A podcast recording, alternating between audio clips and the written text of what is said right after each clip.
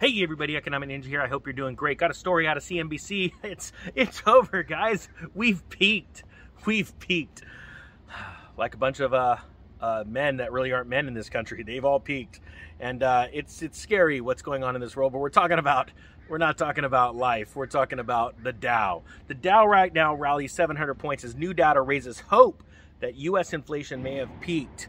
So uh, let me know down in the comment sections. Do you think that inflation has peaked? Do you think that we're over it? Because I've heard Joe Biden say multiple times that we've hit the peak, and it just seems to be getting worse. Why? Because things in China aren't getting cheaper; they're getting more expensive because our dollar is strengthening to all these currencies around the world. So when we're looking at importing things in, which last time I checked, America was still holy cow, no editing. America was still not a producing nation, it was a grabbing nation, taking things, right? We don't produce things, we need things from other countries. And since their currencies are falling faster than ours, uh, well, things are going to get more expensive. Stocks surged Thursday after October's reading of consumer prices raised hopes that inflation has peaked. It says the Dow Jones Industrial Average jumped 764 points, or 2.3%. The S&P 500 jumped 3.7%, while the Nasdaq Composite uh, surged 5%. Consumer Price Index, a broad based measure of goods and services costs, rose. Okay, so it went up, but it only went up 0.4%. That's nothing for the month, and 7.7% from a year ago. That was its lowest annual increase since January. Hey, what's going on with the camera? Man, Ninja, you need a better camera stand. low budget Ninja. Let's just say that. Hashtag low budget Ninja. Now, economists were expecting an increase of 0.6 and 7.9% according to Dow Jones, excluding volatile food and energy costs. There we go again. The two most important things in the metric when it comes to inflation, the things that you care about and I care about, we're just going to leave that out. You know, all the other crap, you know, from China, you know, the stuff on Amazon and on eBay that you really don't need. That's what we're talking about. So finally, the economists, well, they were wrong again. They were hoping for, they were thinking it was going to be higher, but it came in lower.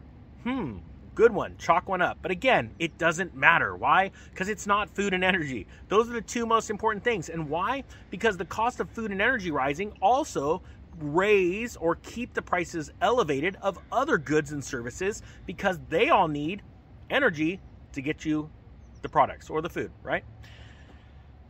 it certainly shows how much the market's uh, been keyed about.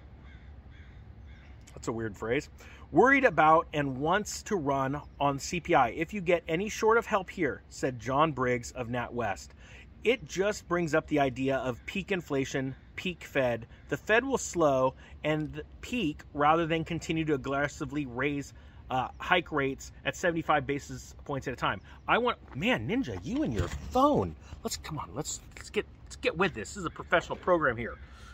Let me make this very clear. The Federal Reserve is not going to turn and they're going to slow down their rate hikes until they see some real evidence that things have stopped. They want real evidence that housing is uh, taking a nosedive. They want to see equities take a nosedive. I know it sounds crazy, but that's really what they want. It's part of the bigger plan. And they've got the greatest.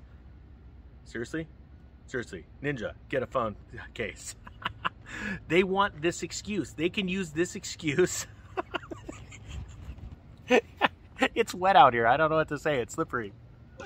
They want to use this as an excuse to take down markets, all kinds of markets, because they want to buy up your assets for pennies on the dollar. Seriously, this is going nowhere.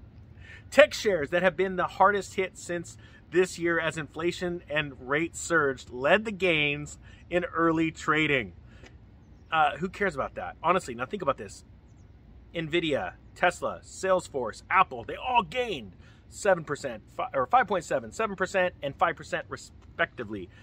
Here's the problem with that they're all laying people off, they're all crashing, they're all uh, mere fractions of what they used to be when it comes to market cap, right? Uh, this last January, they were worth so much more than last year. I don't know, this is cracking me up. I can't keep my phone on. Seriously. All right, here we go. The point being is this the market has we have not peaked in inflation. Why? Because we haven't seen energy and food inflation peak. Once you see those numbers start to uh, plateau and then recede that is when and only when you know that the federal reserve has caused enough demand destruction in the markets to tame inflation. But the facts of the matter are, those are in the double digits, which means the Federal Reserve would have to get interest rates well above that, or at least close to it, to scare enough people because of how much debt they have to stop spending. But let me ask you this, and I want to close on this: Are you going to stop spending money on food and insure? Um, sorry, food and energy? Are you going to just say, you know what, I'm done. I'm just going to eat less this week. That's what you have to ask yourself, and that is when you truly know that inflation has peaked. All right, guys. That being said, I thank you so much for watching. I'll link the story below. The Economic Ninja is out.